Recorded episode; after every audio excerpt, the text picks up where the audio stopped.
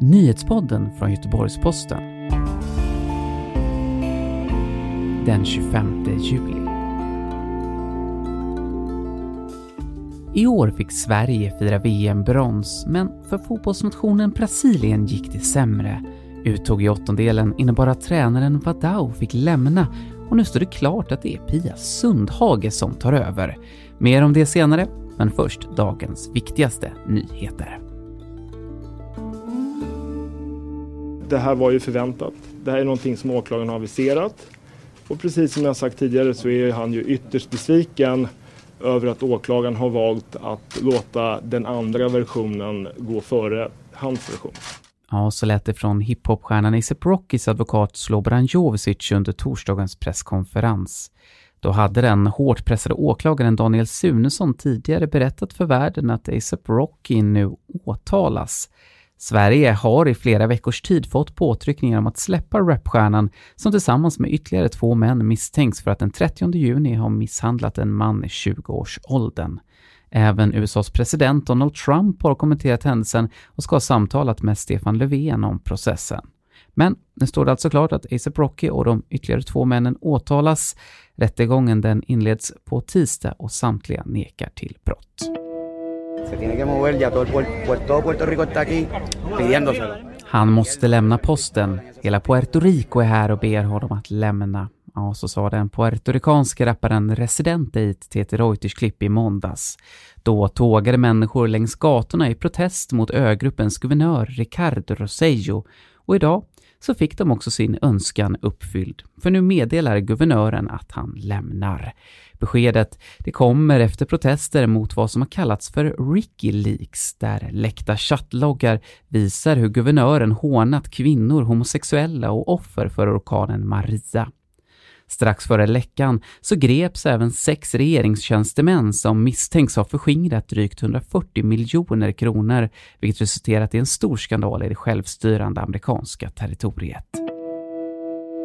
Spanien tycks gå mot nyval. En koalitionsregering med Vänsterpartiet podemos och socialdemokratiska PSOE ser inte ut att bli av. Efter en långdragen kamp för att få ihop en regering röstade den spanska kongressen under torsdagen nej till att ge premiärministern Pedro Sánchez fortsatt förtroende. Resultatet det innebär att spanjorerna troligen kommer få traska på nytt till valurnorna i november.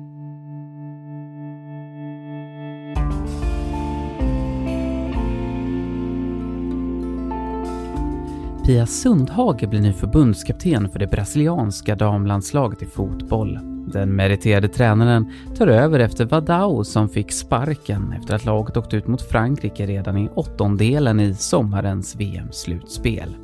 Men vad innebär det här egentligen för den svenska fotbollsgiganten? Det innebär att eh, hon kommer vara den första utländska förbundskaptenen i brasiliansk seniorfotboll. Mattias Balkander är reporter och fotbollskrönikör på GPM. Han menar att dagens besked är en milstolpe för brasiliansk fotboll. Och en milstolpe även för, för Pia Sundhage och för, för svensk fotboll därmed. Hon är en av svensk fotbolls största profiler, mest meriterade med dubbla OS-guld som förbundskapten i USA. Hon har tagit två medaljer för Sverige med svenska damlandslaget i form av ett silver i OS 2016 eh, i just Brasilien och sen eh, ett, sil eh, ett brons eh, i EM i Sverige 2013. Så att jag tror inte att det finns någon som kan mäta sig med hennes framgångar på det sättet och det här är ett bevis på hennes status i fotbollsvärlden. Ja, ja, det är statusen det handlar om. Det har inte att göra då med att det är kris och panik i det brasilianska landslaget eller så? Nej, de försvann ju ur VM tidigare än vad de hade hoppats på. Eh, om jag inte minns fel så förlorade de mot Frankrike i åttondelsfinal eller om det var kvartsfinal. Och eh, sen eh, är de inte nöjda med det. Och Pia är ju någon slags en garant för medaljer och för framgång och goda resultat. Så de har väl helt enkelt tittat på hennes CV och noterat att eh, det här är en fotbollstränare som är, eh, är otroligt skicklig och eh, passar vårat, eh, våra målsättningar eh, som handen i handsken. Ja, men om vi tänker på Pia Sundhage, jag tror många har en relation till henne, hon är ju väldigt karismatisk och så, men vad är det hon gör som tränare som gör att det blir så stora framgångar? Hon är ju fotboll. Eh, hon, är, hon älskar det här gamet. Hon är uppväxt med fotbollen och har på något sätt dragit det lasset eh, i utvecklingsprocessen och drar det fortfarande. Eh, och, och, stått upp i väldigt många olika frågor så att hon är äkta på det sättet rakt igenom. Du vet att du får en person som brinner för uppdraget och det tror jag är nyckeln här. Mm det är passionen alltså, men hon måste väl ändå ha lite taktik och teknik och den typen av eh, aspekter också, eller? Ja, absolut, det, det, fanns ju moment under hennes tid som förbundskapten i Sverige som inte var hundraprocentigt framgångsrika. Det var ett VM i Kanada exempelvis som inte gick riktigt som, som någon hade hoppats. Det var ett ganska trubbigt anfallsspel och vi var ganska lättlästa bakåt och sådär. Så att det är klart att eh, även solen har sina fläckar.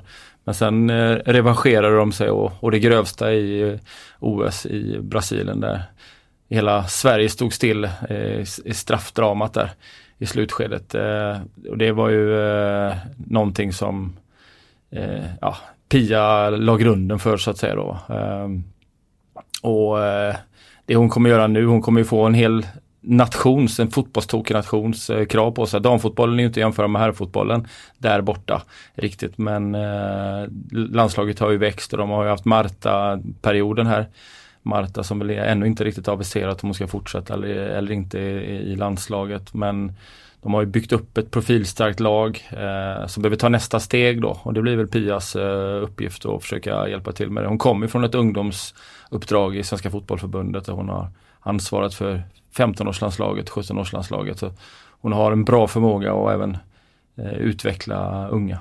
Mm. Men om vi tar tillbaka lite till det historiska här då. Du menar alltså att Brasilien aldrig tidigare har haft en tränare som inte kommer från det egna landet? Nej, jag kan inte svära på det, men enligt de uppgifterna som vi har, den faktakollen som vi har gjort, så ska Pia vara den första senior eh, förbundskaptenen i ett brasilianskt landslag. Eh, och det är ju häftigt i sig. Eh, det säger lite grann med tanke på Brasiliens storhet i fotbollshistorien. Att en svenska blir det första Eh, utomlands, eller utländska förbundskaptenen. Det var ju lite som när Sven-Göran Eriksson kom till England i början på 2000-talet. Då var han ju också den första icke-brittiska förbundskaptenen för det engelska landslaget. Så att eh, man kanske kan jämföra eh, de här två utnämningarna lite grann. Och Svennis han gjorde ju eh, bra resultat i England eh, men blev väl ändå inte riktigt älskad eh, trots eh, flera mästerskapsframgångar, kvartsfinal i EM och VM. Pia kommer ju ha ett liknande eh, svårighetsuppdrag här. Eh, det är ingen garanti att man når långt i en fotbollsvärld som växer med flera skickliga nationer. Det visar om inte annat det senaste VM slutspelet här där eh, väldigt många nationer är med och hugger där man har 16-delsfinaler där i stort sett alla de här 16 nationerna eh, skulle kunna gå så pass långt så att de gör upp om medaljerna från semifinal och framåt. Mm. Och när man tänker på Brasilien och fotboll så jag ser framför mig ja, men det känns ju som typ tusen dokumentärer som har börjat med så här, det, det är till liv och död, det är mycket viktigare än så, och det är citatet liksom som, som känns som alla har där. Alltså vad är det hon egentligen ger sig in på här, Pia Sundhage, av att hoppa in i den här fotbollstokiga nationen?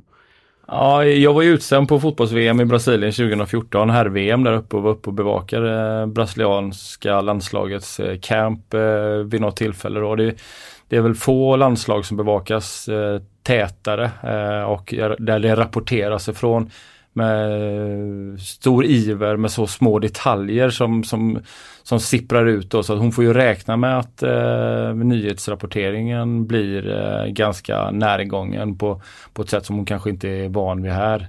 Eh, sen, är, sen är återigen så är damfotbollen kanske inte riktigt på den nivån som herrfotbollen är men vi befinner oss i en eh, period av utveckling, en förändringens tid runt eh, damfotbollen och det här är ju den perioden som hon går in i nu kommer vara väldigt spännande på det sättet då.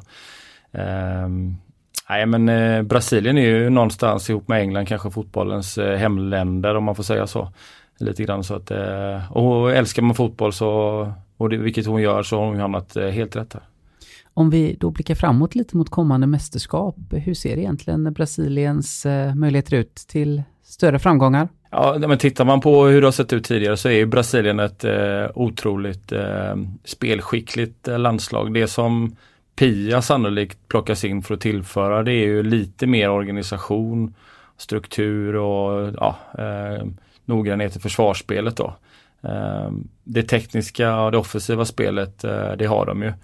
Och sen hur långt det räcker, eh, det återstår ju att se naturligtvis då. Och kärleken för gamet, det har ju spelarna allihopa så det gäller bara att kanalisera det på rätt sätt och skapa ett lag och en enhet och det har ju Pia visat sig vara väldigt eh, framgångsrik med. Hon, hon är en person som alltid bjuder på sig själv och det smittar av sig och skapar en glädje runt de lag hon är verksam i. Mm. Det låter ändå på dig som att det här kan vara en ganska bra matchning då? Ja absolut, Nej, men eh, det är ju görspännande. Vi har ju inte jättemånga svenska tränare utomlands. Eh, Pia blir ju den kanske mest profilerade definitivt på damsidan och eh, på herrsidan så, så är det inte så många tränare som, som får chansen och det är tuff konkurrens där ute. Så den här bedriften att få det här uppdraget det är, det är väldigt stort och väldigt hedrande för henne. Säger Mattias Balkander, GPs reporter och fotbollskrönikör. Du har lyssnat till nyhetspodden från Göteborgs-Posten som sammanställdes 15.45. Jag heter Karl Moberg. Vi hörs på nytt imorgon.